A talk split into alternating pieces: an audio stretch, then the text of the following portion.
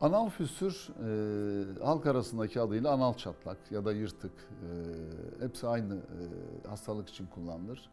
Anal füsür e, daha çok edinseldir. Hemoroid için aynı şeyi söyleyemiyoruz. Hemoroidde genetik faktörler çok önemlidir. Ama anal füsürde e, dışkılama alışkanlığı, yeme alışkanlığı çok daha ön plana çıkmaktadır. Anal füsür kısaca yırtık ya da çatlak anal bölgede oluşan bildiğimiz bir yaralanma hadisesidir. Bir yırtık hadisesidir, bir çatlak hadisesidir.